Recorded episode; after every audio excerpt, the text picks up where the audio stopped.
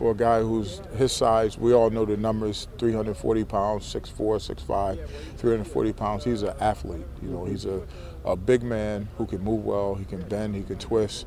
He brings a lot of versatility. He can play anywhere along the line of scrimmage. He can play defensive end, defense tackle, nose guard, whatever it might be.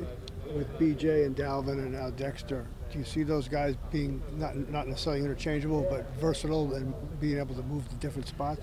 That's the great thing about these guys because the because their work ethic, the way they work, uh, we think they can play anywhere along the line of scrimmage, and we'll see where they end up and what's best for them where they end up playing.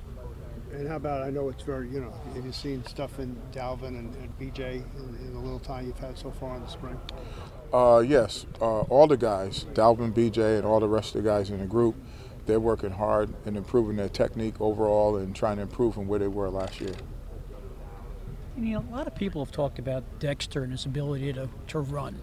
I mean, how strong is he? I mean, he's he looks you know snack size, except for without a gut. And I mean, I'm just wondering if uh, if he has that strength that Snacks had. Uh, yes, uh, if you look at his numbers from the combine, he, he did a, a great job in, in, the lifting and all those stuff like that. Uh, but he has plenty enough strength. He's a great athlete, uh, a great young man who works hard. So we expect some good things out of him. Coach, when you talk about him, a lot of people say first and second down, but you see more than that. Uh, yeah, we think we think uh, Dexter will develop into a three-down player. You know, they all are developing, all working on the craft, and just trying to get better against the run, against the pass, and all those kind of things. The game right now, on first and second down, most teams are throwing the ball because there's so much 11 personnel. So to say a player is only a one, two, or three down player, that's not fair to that player. And we'll see how he develops. But his ability uh, to run excites you.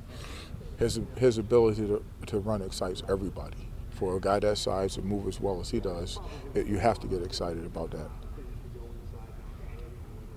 He got that main streak in him.